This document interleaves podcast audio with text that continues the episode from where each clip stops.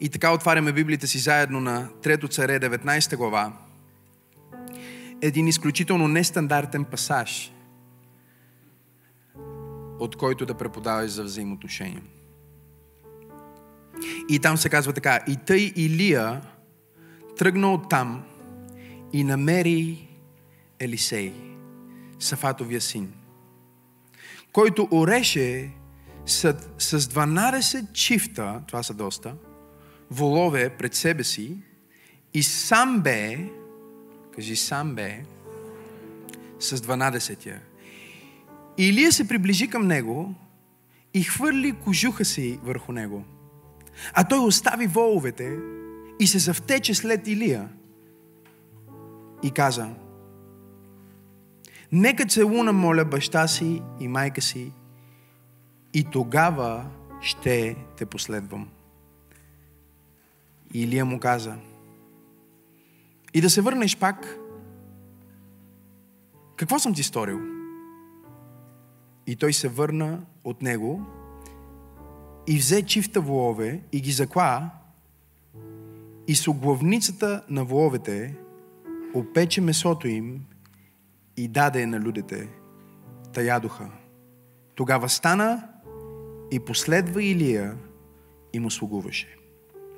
Небесни Татко, благодарим Ти толкова много за привилегията отново да разгърнем страниците на Твоето свято Слово. Мисли през ума ми, говори през устата ми и нека всичко, което Господ Исус Христос би искал да бъде казано, да бъде казано днес.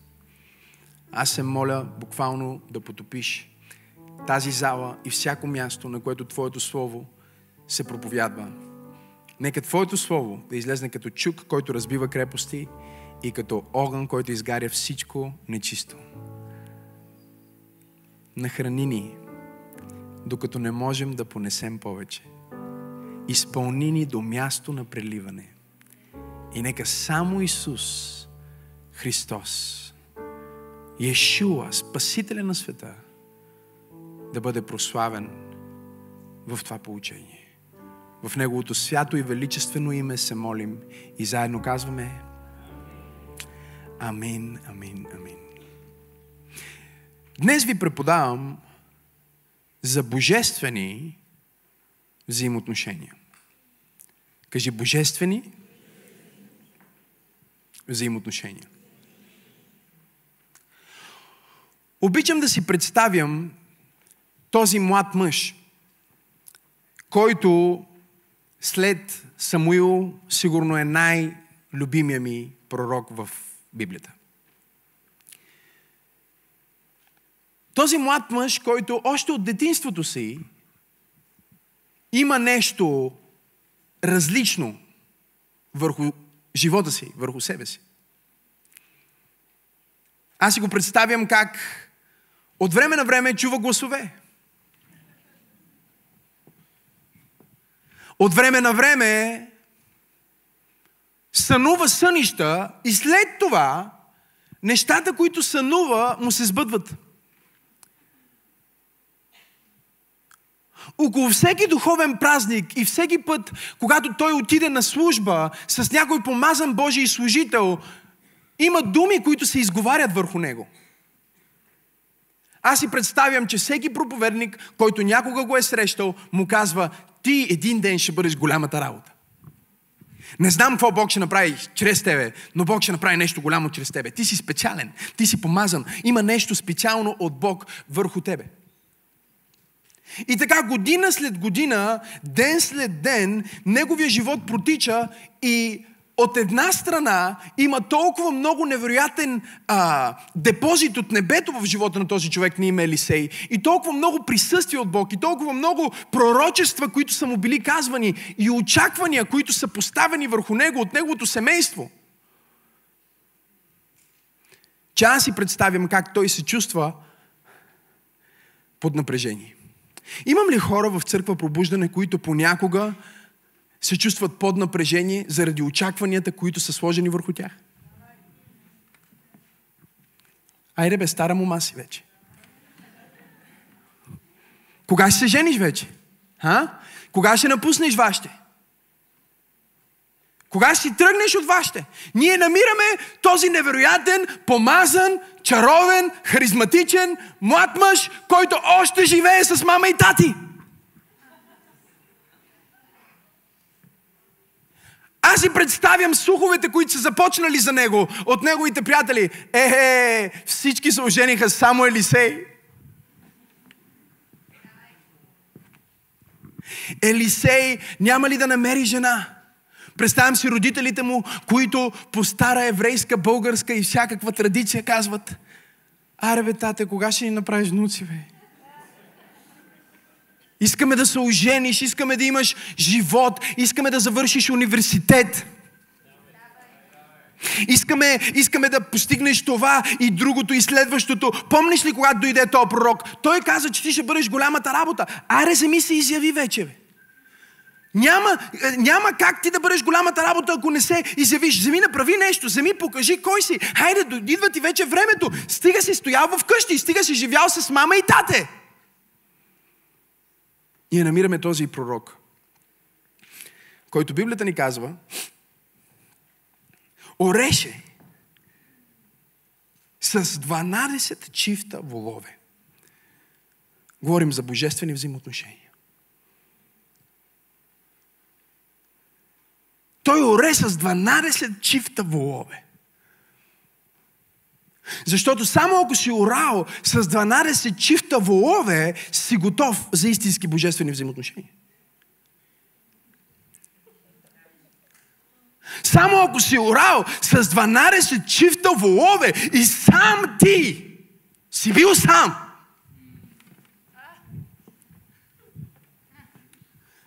Си готов за божествени взаимоотношения. Аз не очаквах да има пляскане и вълнение и аплодисменти в тази служба и до края на проповедта не се тревожете, ако не пляскате, защото знам, че ще бъдете първоначално много объркани преди всичко да ви се избистри. Защото много от нас сме гледали твърде много Холивуд и твърде много Ергенът и твърде много филми и твърде много Русалинда и твърде много 101 приказки от 101 нощи и твърде много фейк романтични инфлуенс. О, стана тихо в тази катакомба. Аз не говоря за тези взаимоотношения, които гледаш по телевизията, аз говоря за божествени, Казах божествени. От Бога направени неща. Знаеш ли, че Бог иска да направи взаимоотношения в твоя живот? Бог иска да ти даде хора. Освен жена, Бог иска да ти даде и приятели. Освен съпруг, Бог иска да ти даде партньори. Той иска да ти даде божествени взаимоотношения, защото никога няма да се манифестират пророчествата, които Бог е изговорил върху живота ти, докато правните взаимоотношения не се отключат. Докато Илия не се появи при Елисей, Елисей ореше с 12 чифта волове и той беше онова момче в махалата, което всички сочиха с пръст и казваха всички се ожениха, той не се ожени, всички вече са самостоятелни, той още живее с мама и тате. Имаше невероятни пророчества за него, обаче май някъде е сгрешил, нещо не е направил както трябва, сигурно няма да му се сбъдне. Виждаш ли, плътските хора не знаят, че има ден и момент, в който Бог изпраща някой в твоя живот. И когато Бог изпрати един човек в твоя живот, той е повече от достатъчен. Аз се опитвам да проповядвам и да кажа на някой, че ти си на едно ръкостискане разстояние от отключването на целия потенциал, който Бог е сложил в теб. Кажи, има човек за мен. Има човек за теб и ако никой не е излизал с тебе още Галя, ако никой още не те е канил на вечеря Мими, ако си вече на 30 и нямаш годеж Ани, не се стресири. Не се стресири. Казах, че не се стресири. Има ден и има час, в който Бог ще прати някой. Аз казах, че има ден и има час.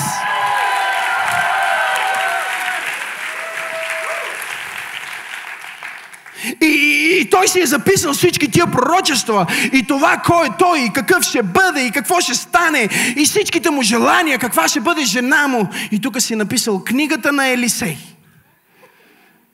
Това е живота ми. И проблема ни, не знам дали сте тук сега, когато Бог иска да започне да работи в живота ти, знаете ли защо хората мразят пророците?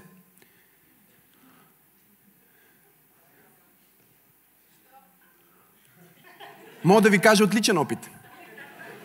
Библията ги убиваха с камъни и ги мразеха много. Знаете ли защо? Защото голяма част от пророческото служение е това. Тук на първата страница пише Елисей Сафатов син. Окей. Okay. Тук пише ще наследи на баща си 12-те вола, той е от заможно семейство и ще бъде бизнесмен. И Бог изпраща божествено взаимоотношение.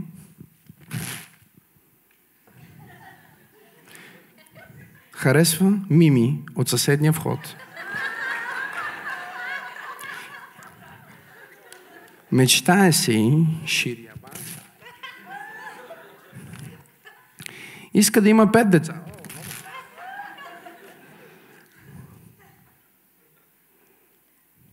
Хората мразят пророците, защото това е служението на пророка.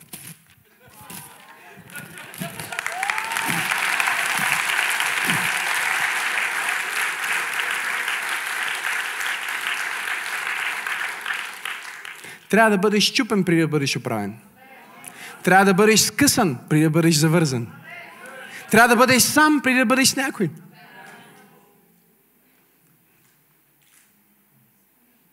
Знаеш какво значи 12 чифта волове?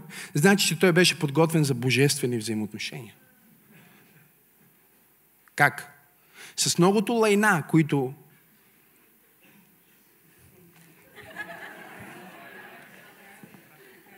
Вие били ли сте на село? Вие работили ли сте с волове? Вие подушвали ли сте аромата на волове? Той беше с тия 12 волове и беше, партнираше с 12-тия, той самия. Когато вола, докато работеше, наторяваше земята.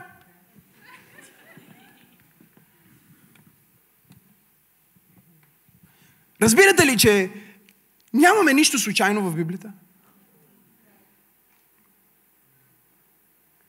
Цялата картина от всеки друг ден от живота му може да ни се каже по друг начин, но на нас ни се казва, че всъщност а, Илия го намери в войната.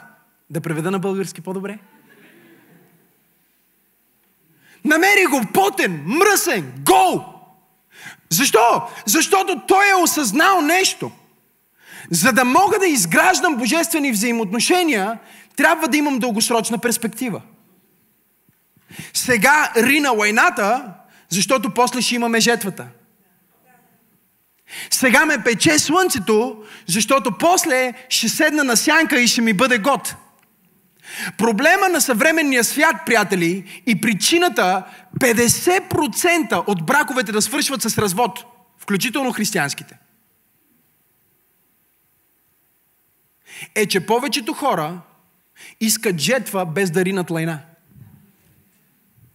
искат, тя иска да бъде булка, без да стане съпруга. Той иска да бъде мъж, без да понесе тежестта на 12-я вол. И после, когато дойде най-малкото напрежение, което ще дойде и в божествени взаимоотношения. И те казват, о, чувствата ми не те. Но знаете ли какво прави Бог? Чрез божествените взаимоотношения. Да ви покажа ли? Тук пише, аз мечтая да бъда бизнесмен като тати. Да имам пет деца и да служения за мими от съседния вход. И Бог изпраща божествено взаимоотношение. Чувате ли звука?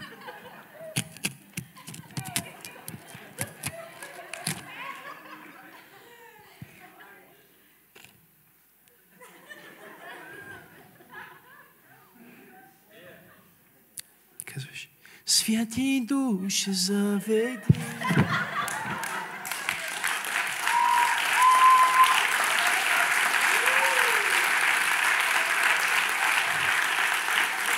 Гледай сега какво става. Да ви кажа ли обаче какъв е проблема в Новия Завет? В Новия Завет пророка, човека, божественото взаимоотношение, проповедника идва и казва, Бог иска да направи това. И ти казваш, да, амин. И, и, и Бог идва и, и тръгва да дърпа и ти му казваш, стоп. И Бог спира. На много християни животите им изглежда. Камън Бог започва. А, не, не, не. Смених църквата. Обидиха ме там. Тъмъния покани правилния човек на вечеря. Ау. Не ми харесаха веждите му, видях ги от, от близо. Има една вежда, не две. И Бог казва, о, да дърпам ли твоето очакване, да го махам ли? Ти казваш, не, не, нека ще се моля за нещо по-добро. Бог казва, а, окей, ще оставим твоето по-добро.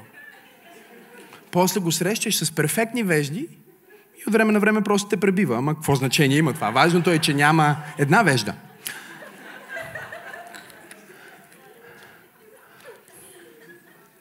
Чудили сте се защо светски хора биха плащали на човек, който знае, че е проповедник, хиляди левове, за да отиде и да ги научи на тия неща като лайф коуч? Вече знаете. Стоп, Господи. Окей, спирам. В тая църква много говорят за пари. Ще остана в тая. Не, ще се преместя в другата. Той ми е най-добър приятел. Не, другия ми е най-добър приятел. Аз си пиша моя живот в книгата на Елисей. И Бог иска да ми изпрати божествени взаимоотношения, но ако аз не съм работил с 12 вола, аз не осъзнавам, че взаимоотношенията в Божието царство работят така. Да го кажа ли с думите на Исус? Ето го с думите на Исус. На какво да оприличим Божието царство? То е като нива, в която човек намерил съкровище. И във вълнението си продал целия си имот, за да купи нивата. Забележете, че той не купи съкровището. Нали? Ще ви го кажа с притчи. Да ви го кажа ли с притчи Соломонови, защото виждам а, на, на, на MacBook зареждането в очите на някой от вас? Хм? Притчи казва, където няма волове, яслите са чисти. С други думи, живота е хубав, чиста, спрекната каштурка с две. Всеки иска това, нали? Никой не иска Hell's Kitchen. Да ви кажа ли нещо за чиста спрегната каштурка? За да е чиста, някой трябва да я изчисти. За да е спрегната, някой трябва да спрегне. За да съществува, някой трябва да я види и да види потенциала в локацията и да си каже, аз искам да взема, виждам съкровище. С други думи, в божествените взаимоотношения Бог казва така, вау, ти виждаш съкровище в Теодора. Гледайте сега какво става. Аз виждам съкровище в Теодора. Викам си, леле, какво съкровище? И започвам да си изреждам съкровищата. Много съкровища има в нея. Но аз не мога да взема само съкровището, трябва да си дам целият живот, за да взема нивата. Знаете ли какво значи това? Е, сега ще ви покажа. Е, тази сцена, виждате ли? Това е нивата. Ето тук е съкровището.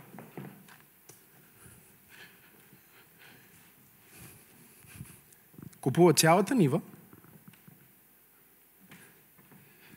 за да вземе е толкова съкровище.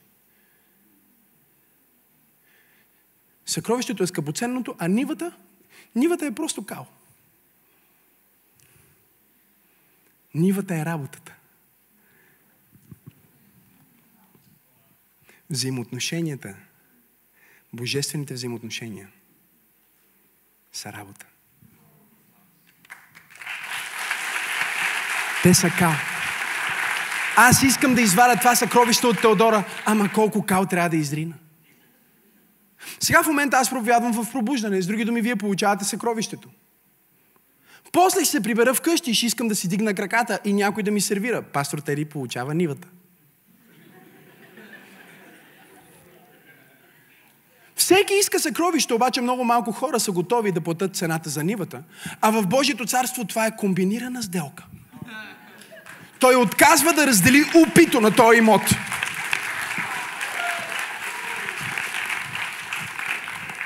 Ръкопляскането ви е болно от маймунски грип.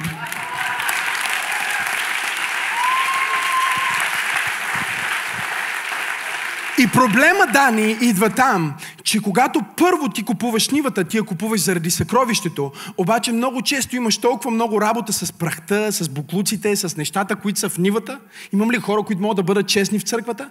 В смисъл, знаеме, че жена ти е красива в неделя на църква, но ти си знаеш каква от понеделник до всеки друг ден, когато се събуди, преди да сложи 4 тона изолация, 5 ОСБ, шпакловка, боя, отгоре, фондио тен, тен, друг тен, четвърти тен, пети тен. После се прибирате вкъщи, взима една мистрия, почва да дърка.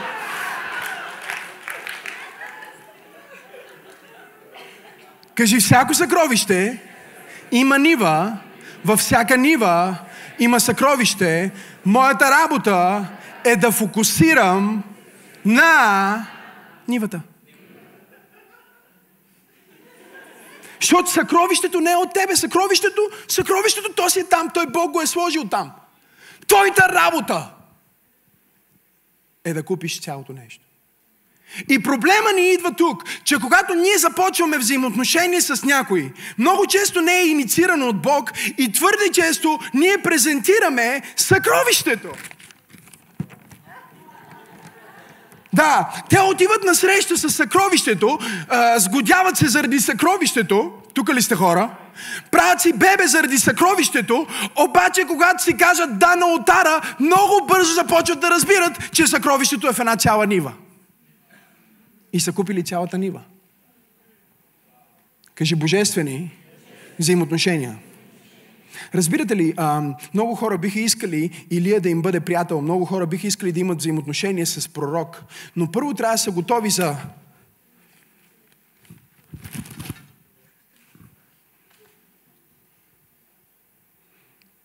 Колко си флексабилен?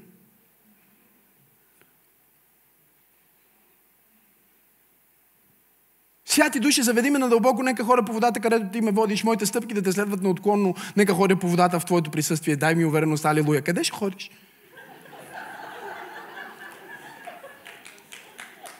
Готов ли си въобще да тръгнеш? Всеки иска да има приятел пророк, ама като имаш приятел пророк, ти взимаш съкровището, а взимаш и цялата нива.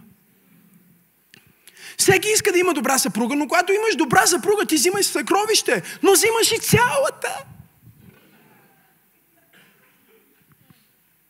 Кажи божествени взаимоотношения.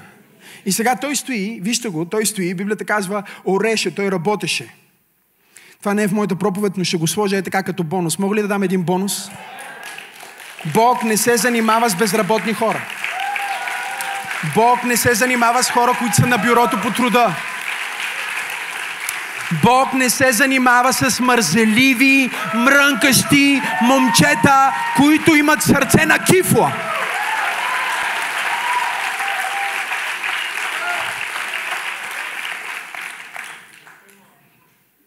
Знаеш ли, Венци, че по същия начин, по който Илия призова Елисей към взаимоотношение, Исус призова своите ученици. Той отиде и просто им хвърли. Следвай ме. Ма чакай сега. И ние казваме, ето да, следвам те, Исусе. Не за тях следвай ме означава остави си мрежите, остави си живота, остави си плана и кажи, ето това е едно нещо, което Бог прави в живота ми, аз ще скачам сега. Аз ще купа нивата сега, ще продам всичко. И ще взема тая нива, защото в тая нива има съкровище. И докато времето минава, хората все повече фокусират на нивата и по-малко фокусират на съкровището. Все повече виждат нивата и забравят, че вътре в нивата има съкровище. И Бог ме е изпратил да проповядвам на някой, който вече си в седма година брак, мислиш за развод, или си в първата година брак и мислиш, правилният човек ли взех. Защо се случва това? Защото ти си спрял да виждаш съкровището. Има съкровище в тази църква. Има съкровище в твоята жена. Има съкровище в тази нация. Знам, че имаме много прахоляци и бокуци и тъпо управление, ама има и съкровище. И ние трябва да вземеме и да купиме цялото нещо, защото Бог ще ни даде божествени взаимоотношения. Кажи има цена. Кажи има цена. Кажи винаги. Винаги, винаги, винаги, винаги, винаги, винаги. Кажи винаги. Има цена. Знаете ли защо има много жени, които са привлечени от заети мъже? Знаете ли защо има много мъже, които са привлечени от заети жени? Защото когато някой те е купил, веднага се разбира, че има съкровище в теб. Ама къде беха всички купувачи? Когато си мислихме, че си Елисей Сафатовия син.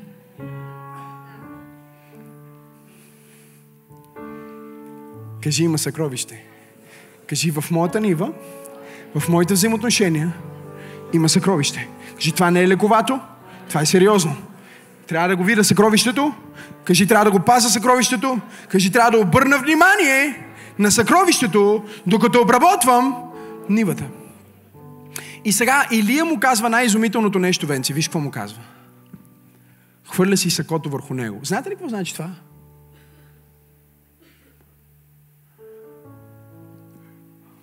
В, в, в, в, стари времена, когато един мъж иска, примерно, една жена да я вземе за своя, я покрива с мантията си. И затова Воос покри Рут. Разбирате ли ме?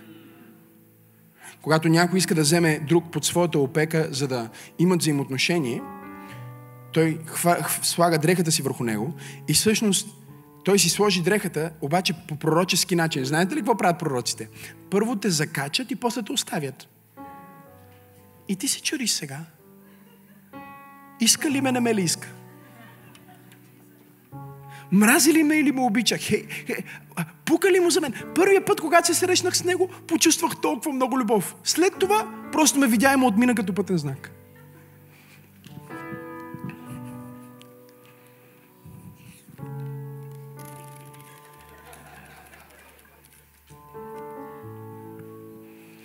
Изписано ти е, разбираш?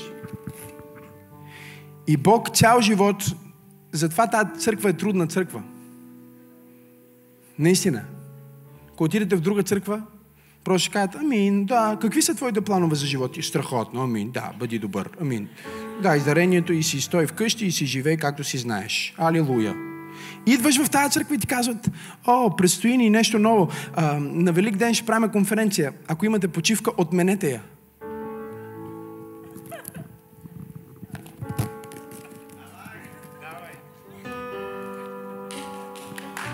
Пастор Максим, живота ми, живота ми се промени от както съм в тази църква. Е, как да не се промени? Ние те разпъчетосахме с Бог. Тук има его. Тук има кой си мисля, че съм аз. То пада ли? Пада, пада. Листата падат, листата падат.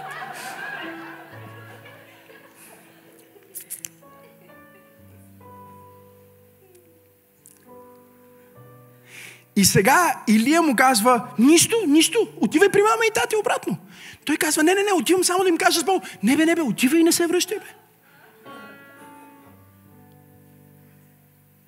Библията казва, Елисей взе ножа и си взе професията. Това са, това е, знаете ли, воловете, това е неговата прехрана. Това е неговата професия. Това е най-вероятно наследството, което баща му ще му остави. Това са 12 вола. 12 вола някой от вас има вол?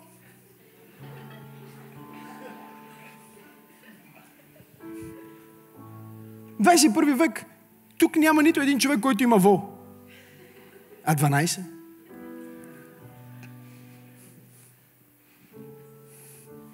Това е едно да имаш 12 автомобила. Колко си беден, а? 12 автомобила. По един за всеки месец от годината. Но ключа, забележете, той беше сам с работата си и той беше окей okay да бъде сам. Прочетохте ли го в Библията или не го прочетохте? И сам, сам, кажи сам, кажи сам. Хората бързат да не са сами, а не разбират, че докато са сами, Бог ги подготвя да бъдат с някой.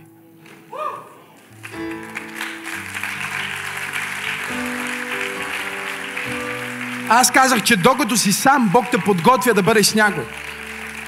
Защото ето как, ето как го разсъждават повечето хора. Ето как го разсъждават. Те мислят така.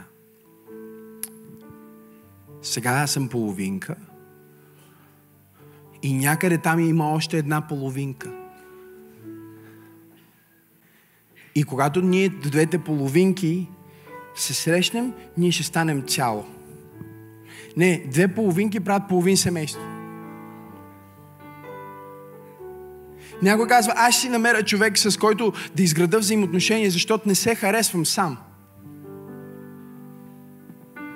И какво става? Имаш от едната страна, ти си супер мизерна, защото си сама и си казваш, остарявам, никой не ме харесва, не мога да си намеря мъж. И от другата страна имаш някакъв, който си казва, остарявам, никой не ме харесва, не мога си намеря жена. Той се чувства сам, ти се чувстваш сама и сега вече ставате двама, обаче и двамата пак продължавате да бъдете сами. Две половинки не правят едно цяло, а правят една голяма половинка. Двама самотни човека не правят двама, които се чувстват добре, а правят двама самотници.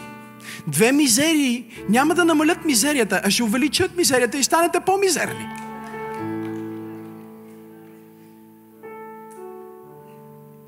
Така че ти трябва да се научиш да харесваш себе си, докато ореш с воловете сам и да кажеш, Боже, докато аз работя работата си, ти си с мен и аз не съм сам. Аз се харесвам, аз съм достоен, аз съм щастлив с себе си, харесвам тялото си, харесвам и, че Бог ме остави да стане на 30 и още нямам мъж. Трябва да съм по-зряла, а някой ще обере зрял плод. Алелуя! Има ли пет жени в църква пробуждане, които днес ще получат освобождение от всяка вина, мале ти си на 33, още нямаш деца. Края на света е. Исус беше на 33 и нямаше деца.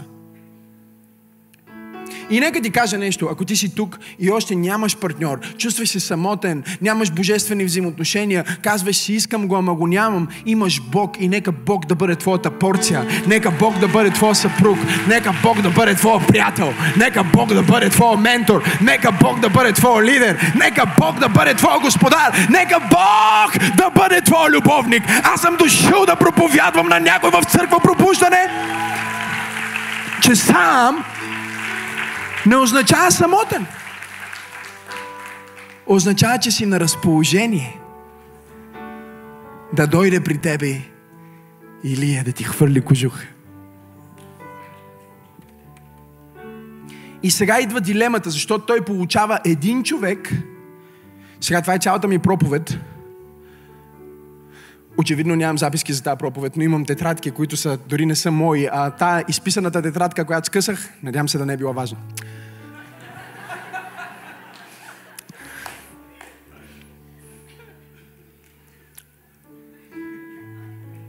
Представете си сега, Илия му казва, следвай ме. И, и той вижда сега Илия. Какво получавам? Един човек. И му казва, остави цялото си семейство.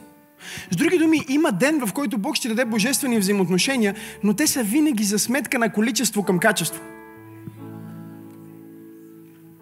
Казах, че те са винаги за сметка на количество към качество. Бог ще махне хора, за да ти даде един човек. И ти си мислиш, мале, всичките ми приятели си тръгнаха от мен. Ако са си тръгнали, значи е трябвало да си тръгнат. Спри да ревеш за тях. Спри да мислиш за тях. Спри да плачеш за тях. Спри да съжаляваш за тях. Спри да ги разсъждаш. Спри да, спри да чекваш инстаграма на бившата ти какво направи тя? Намери си нов приятел. Ето сега има още един. Явно не ме е обичала.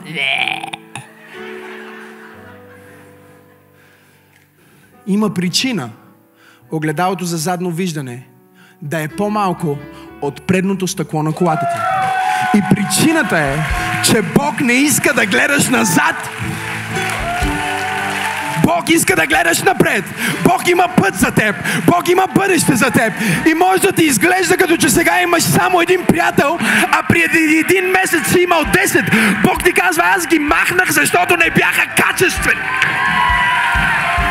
Аз ги махнах, защото бяха предатели.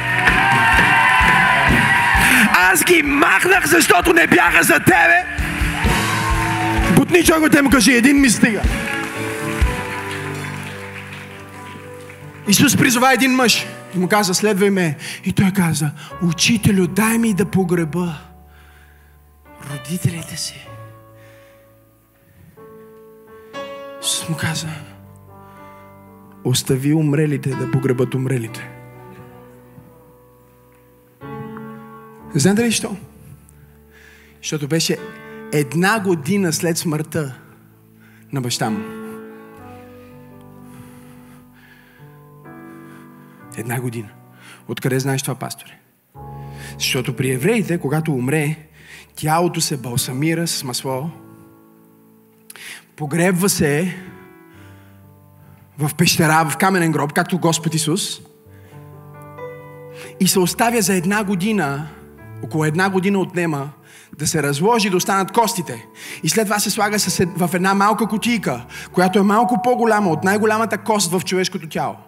И всички кости се прибират вътре и се слагат, знаете ли къде? При бащите му. Затова, когато четете в Библията, казва и Авраам се прибра при бащите си. Това значи, че когато е умрял и са го балсамирали, са му направили цялата церемония и се е разложил, събрали са му костите, както Йосиф каза, няма да погребвате костите ми в Египет, че ме погребете с бащите ми. Ма бащите му са в кутийки и всички тия кутийки се слагат в гроба. Затова Йосиф от Ариматея имаше семейен гроб, който даде на Христос.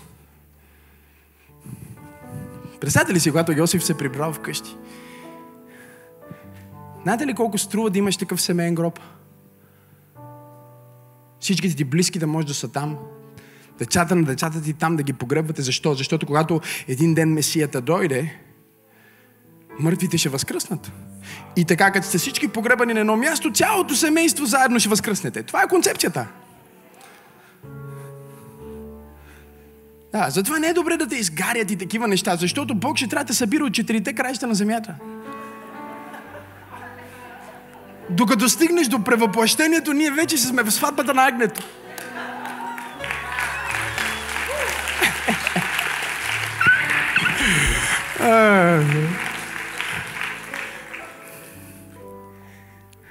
Представете ли си този човек, който се прибира вкъщи и казва на жена си, скъпа, направих нещо благородно днес. Какво направи, бе? Дадох семейния ни гроб. Ти лут ли си, бе? Ти полудя ли, бе? Как ще дадеш семейния ни гроб? Ние сме го наследили, цял живот сме чакали. Това е за нашето семейство, за децата ти, не те ли е срам? На кой го даде, бе?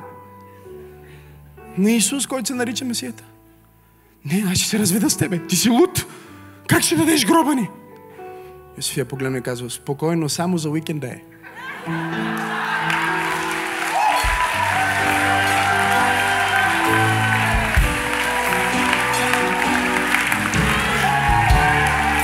Само за уикенда.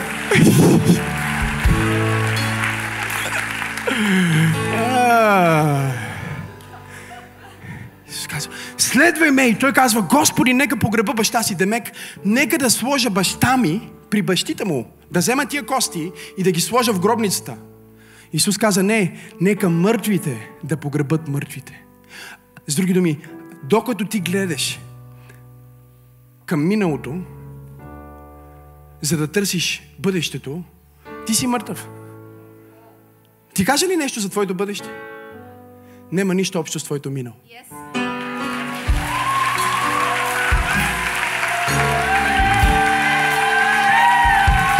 Трябва да се откопчая малко, за да викам хубаво. Защото съм в църква, която нещо не вика и искам аз да извикам. Аз казах, че твоето бъдеще няма нищо общо с твоето минало. О, ама аз идвам от такова семейство. Аз идвам от... Не, не, не, не, не, не. Няма общо. Някой казва, ма пасторе, моето минало беше хубаво.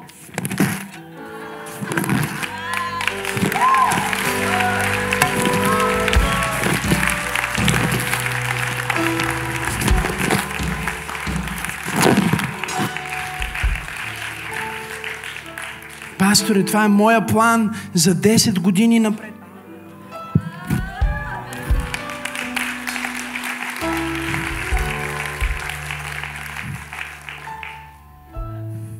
Кажи моето бъдеще. Няма нищо общо с моето минало. Ако си бил депресиран до този ден, ако си бил болен до този ден, ако си бил беден до този ден, днес ти си в присъствието на пророк и си в присъствието на Бог. И аз казвам, че няма да бъдеш беден нито ден повече в твоя живот. Няма да бъдеш болен нито ден повече в твоя живот. Няма да бъдеш депресиран нито ден повече в твоя живот. Твоето бъдеще е различно от твоето минало. И сега Елисей е схванал стратегията Венци. Гледай какво става. И той казва на Илия, чакай, чакай, чакай малко. Нема нужда ти да късаш. Я ми дайте воловете ми. Аз сам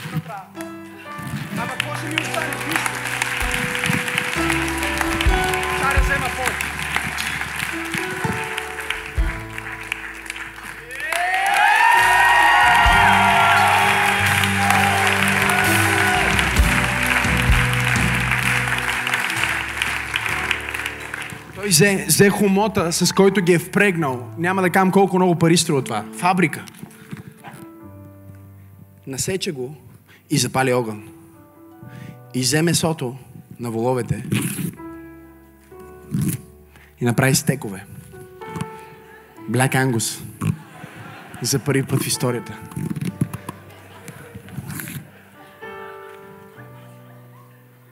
Той нахрани тези, които трябваше да го хранат. Той унищожи професията си, наследството си и миналото си. Нищо не му остана, разбирате ли? Илия вика, я да видя какво пише тук. Книгата на Елисей. Има само едно нещо верно в това. И това е, че ти си Елисей. Сега ще ти дам една нова. О, ма то празно вътре, бе. Празно е за нови имена. Празно е за нови подвизи. Празно е за нови приятели. Празно е за нови църкви. Празно е за нови откровения. Празно е за нови славни неща. И дай му 10 секунди слава, ако вярваш.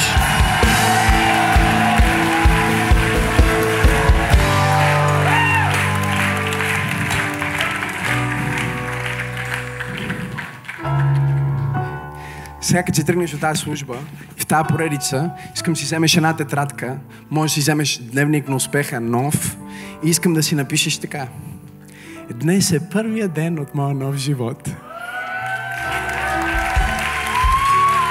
Бог изпрати Илия да ми каже, че има славен план за мен. И той ми даде цяла църква пълна с хора за да изградя славното бъдеще, което Той ще ми открие. Нека ви кажа нещо. Ако вие сте Христови, вашето семейство не е вашето биологично семейство.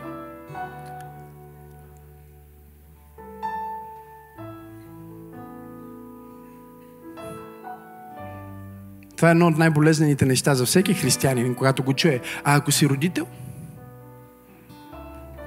а ако си баща, ако си майка, как, как ще възприемеш? Ма те са ми физ... Те са моята плът и кръв.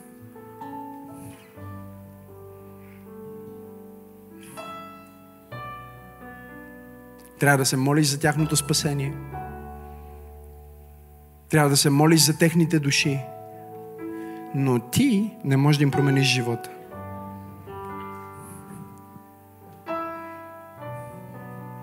Те сами избират за себе си. Нарича се силата на личния избор. Но ще кажеш, Боже, откри ми кои са моето семейство. кой е моя духовен баща, кои са моите приятели, кое е моето семейство. И когато Бог ти ги открива тези хора и ти ги изпраща, бъди като Елисей. Не дай да бъдеш задръстен и да си мислиш, а, той случайно ме видя. Той случайно... Много ми харесва така, когато някой почне случайно. Писах си с един млад мъж, викам, какво правиш? Подготвям се да заминавам в Англия. Нищо не му написах. Той си е изписал всичко.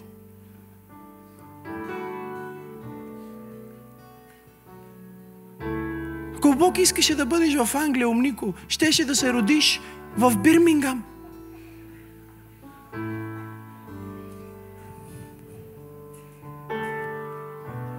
Бог те е посадил на едно място с цел. Бог те е запознал с някой с цел. Осъзнаеш ли, че човека, който е седнал до тебе, е един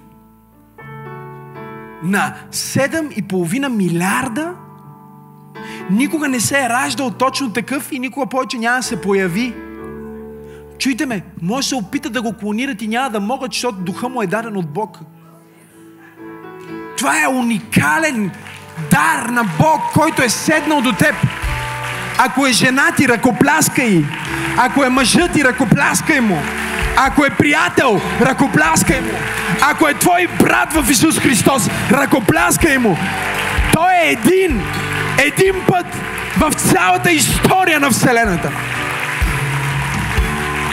Кажи Бог, не се повтаря. Кажи Бог, не прави грешки. Но сега ще ви уча в процеса. Защото какъв ни е проблема, пастор Тери? Проблема ни е, че ние намираме съкровището, купуваме нивата и после почваме да мрънкаме. Аре бе, пак като бавен си като баща ти бе. Аре бе, задвижи се по-бързо. Как може да си толкова като баща ти бе? Айде бе, айде бе, какво правиме? Ние спираме да гледаме съкровището и гледаме пръста. И се поръсваме с пръст. И мизерстваме. Мизерстваме, Виктория. Защо? Защото фокусираме на буклуците. Да ви кажа ли нещо за нивата? Всяка нива има буклук. Има ли сте двор някога? Аз имам двор. Всеки ден правя оборка на моят двор. Всеки ден има буклуци и плевели. Нови. Имам райграс на чимове с килимче, с наторяване и поливане и всички специални витамини, които трябва да го хранат. Исуса Христе, Господи. И пак има букучета и тези малки плевелчета. Каква сила имат, Господи Исусе? Появяват се всеки ден ново. Знаеш какво става? Вятърът ти ги духа. Агронома ми каза, виж, тук е много красиво място, но и много хубава гледка, но има отворено пространство и вятърът духа всякакви неща. И вика от едно растение в друго ще се появят гъбки, вика. Викам, какви гъбки, бе? Нали сляме трева, бе, какви гъбки? Аз не съм ти плащал да има гъбки. Ще се появят, вика, гъбки, вика, що те ги духа ги вятъра. Знаеш какво значи нива, Влади? Защото сега ще влизаш да купуваш съкровище. Нива значи всеки ден ще събираш гъбки. Плевелчета, тревички. Скаш, аз не съм го посял това тук, бе. Вчера го чистих. Е, да, и днеска пак. Да ви кажа ли какво Бог ми каза да ви кажа днес? Не си сваля очите от съкровището. Не си сваляй очите от съкровището. Не дай да си мислиш, че тревата на съседите е по-зелена от твоята. И ако е по-зелена, е по-зелена, защото е по-добре поддържана.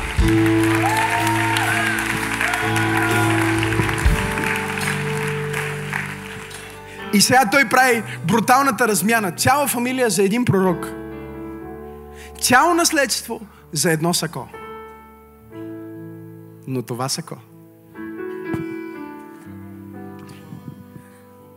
Това сако ще падне от огнена колесница с огнени коле.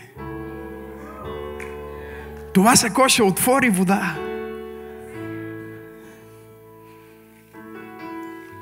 Това сако ще възкреси мъртвото момиче. Това сако ще носи толкова много слава, че години след като костите на Елисей са били погребани, ще хвърлят мъртъв войник и мъртве ще възкръсне. Чрез помазанието останало в костите на човек, който е открил силата на божествени взаимоотношения.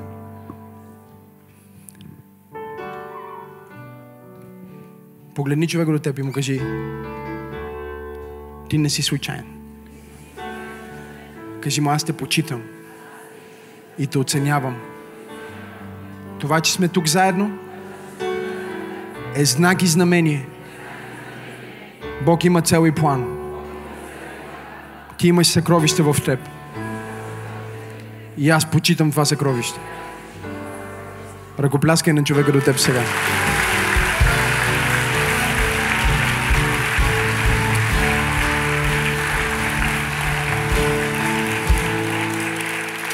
Пастор Максим, откъде знаеш тази история? От 12 годишен ме бели.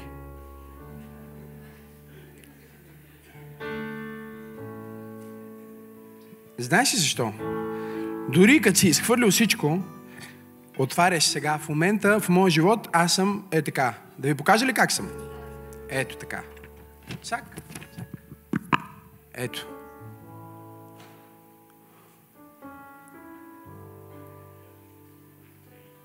И днеска се молих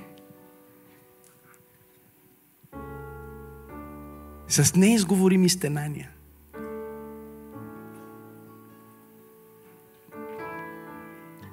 Знаеш ли какво значи неизговорими стенания? Усещаш, че Бог те бели.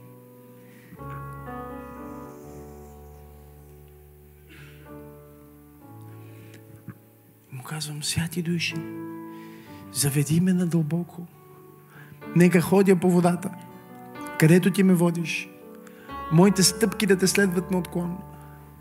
Откъде да знам къде и аз не знам къде. Откъде да знам с кой и аз не знам с кой. Взем си тетрадката. Казвам, знаеш какво? Аз се отказвам от това. Ето ти. Пиши ми. Пиши ми за кой да се оженя. Аз вече съм женен, ама говоря с теб. Пиши ми какъв бизнес да започна. Пиши ми какво да правя. Пиши ми, Господи. И знаеш ли какво става? Бог нищо не ти пише.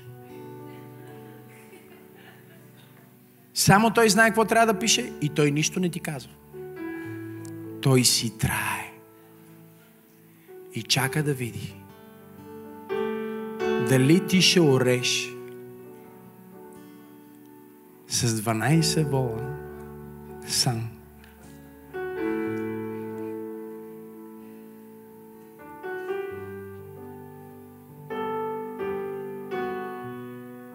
Ще чакаш ли някакво знамение? Или ще кажеш какво имам сега? Докато Бог ми каже какво да правя в следващия етап от живота си, какво да правя? Най-доброто за това, което съм правил до сега. Ще бъда най-добрия съпруг. Ще бъда най-добрия приятел. Ще бъда най-добрия пастор. Не най-добрия сравнен с някой друг, най-добрия за мен си. Знаеш как? Така както съм го правил последните 15 години. Лягам си вечер, и се обичам. Не ме мрази, не ми се дразни, не ми завиждай, води си записки. Аз си лягам вечер, Боби, и се обичам. Дори да съм сам, дори преди Теодора да дойде.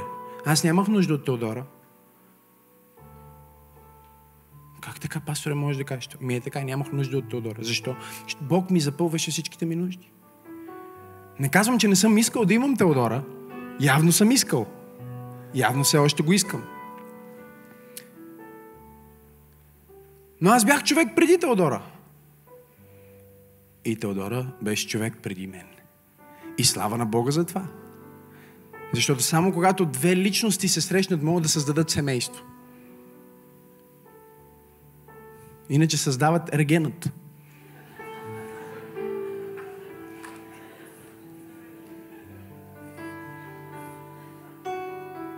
Не съм гледал нито един епизод, но хората са много хайпнати. И съм сигурен, че се задръстват допълнително. Хората не знаят как да живеят. Знаете ли как живея аз, вашия пастор? Да ви кажа ли личен пример? Лягам си вечер и съм доволен от себе си и Бог и съм щастлив. Знаете ли що? Мисля си. Аз бях ли най-добрия пастир днес на Вики, който мога да бъда?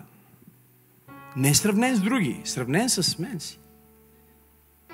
Дали аз съм си дал сърцето? Дали аз съм си дал сърцето на хората, които съм срещнал? Дали човека, който ми е сервирал в ресторанта, е усетил сърцето ми?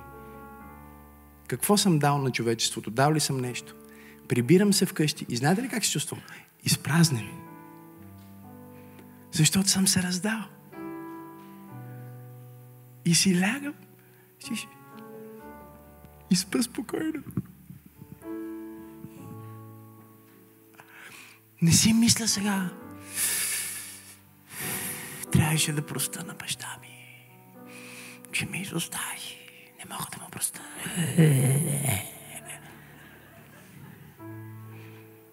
Нямам напрежение. Разбирате ли ме? Нямам напрежение. Не си мисля, то дядо как ме засече и ми удари новата кола. Не, не си мисля. Край свърши. Мина вече. Ще се оправи. Не, не го мисля. Не го мисля. Не го мисля. Не ми тежи. Разбирате ли ме? Ето тук вижте. Не ми е тежко тук. Щастлив съм. Открих тайната да бъда задоволен. И сега какво правиш? Ето какво правя. Готови ли сте?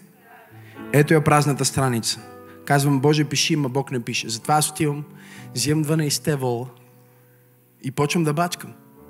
С цяло сърце. Това е което ти ще направиш утре. Ще отидеш на работа с цяло сърце.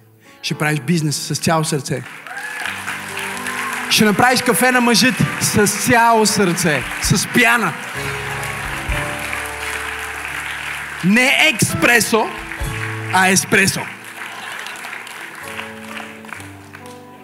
Бях в едно село и казвам, едно кафе, моля. И бармана вика, експресо ли? Викам, моля те да не е експресо, а да е еспресо. Защото никога не знаеш, експресо може да е много експресно. Направи утре на мъжа ти едно еспресо с екстра пяна и специалната поправка без калории. Любов.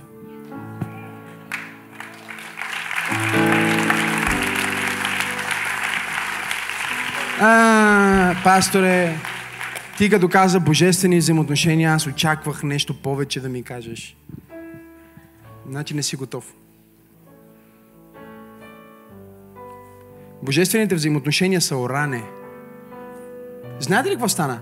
Отиде след него, уби си цялата сигурност, отиде след него и Библията каза, отиде и му слугуваше. Защо слугуваше на Илия? Защото преди това слугуваше на волове.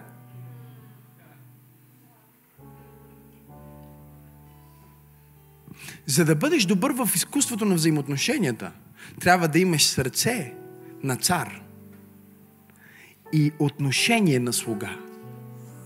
Достоинството ти е царско, но, но служението ти е като на слуга. Бог каза, този е готов да оре с 12 вола, да ходи и да им чисти мърсотията. Той е достоен да мие ръцете на най-великия пророк. Другите не са. Защо не са? Те са голямата работа. И сега ето какво правя. Започвам тази поредица и свърша тази проповед, защото виждам, че ви стана много трудно вече на душите. Вземете си новата тетрадка и Бог ще ви изпрати някой. А много често, Бела, рам се те видя, Бог вече е изпратил някой. Ама ние сме толкова задръстени, че не можем да го видим. Гледахте ли клипчето за това момче и момиче, дето си следваха връзките? Някои хора само така могат да попаднат в, в, в правилната връзка. Трябва да е точно толкова свръхестествено, да се спънат в правилния човек. Но аз не съм така. Знаеш какво правя, Жоре? Всеки ден гледам сега. Кой срещнах днес? А, той човек. Кой ми направи впечатление в църквата? То всеки път е там. Много Бог работи в него. Обръщам внимание. И се моля. Много се моля, защото не знам. Виж ли? Потенциала на правилното взаимоотношение е следния. Едно, взимаме един човек, пастор Теди Ела, за да го иллюстрирам, защото ти си най-добрият пример за мен. И взимаме още един човек.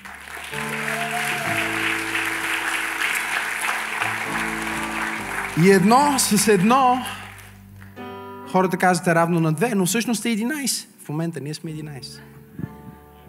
Толкова се увеличава силата когато хванеш правилните взаимоотношения, които божествените, които Бог ти дава. Когато обърнеш внимание на съкровището, на църквата, на това, което Бог ти дава. Обаче да ви кажа ли втората част? Едно минус едно е равно на нула. Най-хубавите истории в живота на един човек започват така. Срещнах един човек. Така ли е, говорите ми? Дори на Илия. На Петър. Представете ли си историята на Петър? Петре, как ти се промени живота? Срещнах един човек. Интересното е, че всички бяха срещнати докато бяха в ангажимент, а не на вакансия. Нали? Някой казва, аз ще стоя вкъщи, ще се моля и ще чакам правилния човек. Ами правилният човек в момента е в църквата и чисти и работи и на брифинга. А ти си у вас и си бъркаш в носа и чакаш правилния човек. Няма да се появи правилният човек. Ще се появи съседа ти, който също си е в тях цял ден и е депресиран. Ще му е свършила захарта, защото яде много захар. Ще иска захар от теб. И ти си помислиш, че Бог ти го изпраща и ще се ожениш за Луцифер.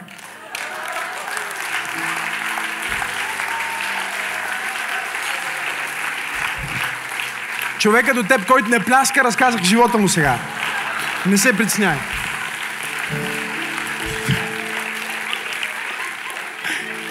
Имам ли семейни хора, които казват, де да бях слушал тази проповед преди 20 години? Шш, тихо, жена ти е до тебе, ти луд ли си?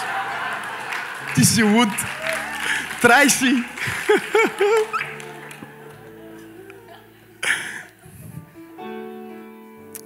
И тук идва важността на молитвата и на действията. Ангажирай се с Бог. Какво да правя, докато срещна правилния човек? Бъди правилният човек. Живей за Бог. Казва, който няма, който няма съпруга, той няма грижи. Него го е грижа само за Божиите неща. Тук ли сте хора? Който има жена, той е светски, казва апостол Павел. Защото той трябва да мисли вече за жена си.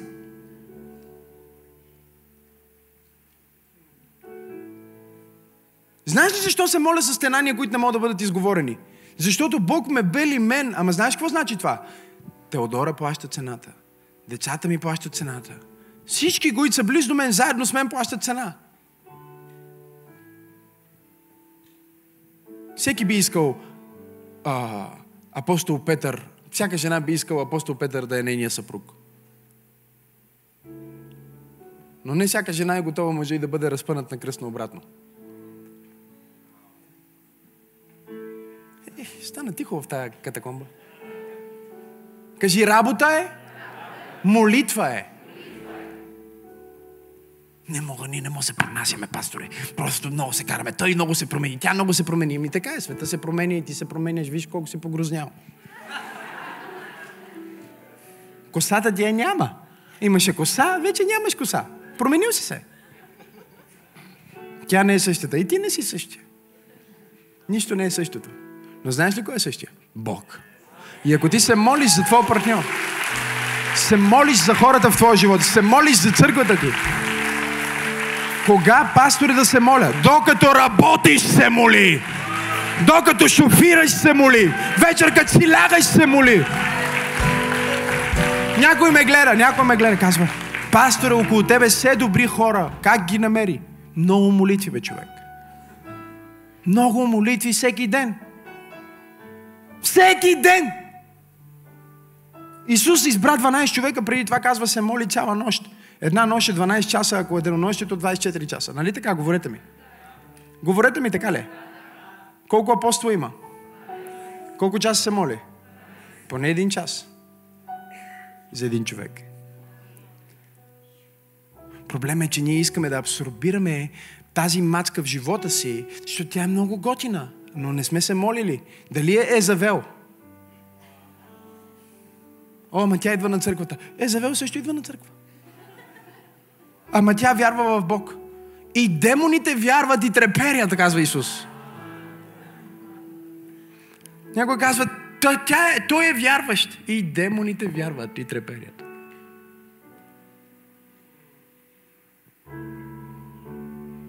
Но не живеят за Бог. Погледни човекът да му каже, живееш ли за Бог? Не искате да изпуснете нищо от съдържанието, което качваме, може да се абонирате за нашия YouTube канал чрез бутона Subscribe и натиснете камбанката, за да получавате известия. Също така, ако Църква Пробуждане е благословение за вас, може да ни подкрепите финансово чрез бутона Дари. Благодарим ви!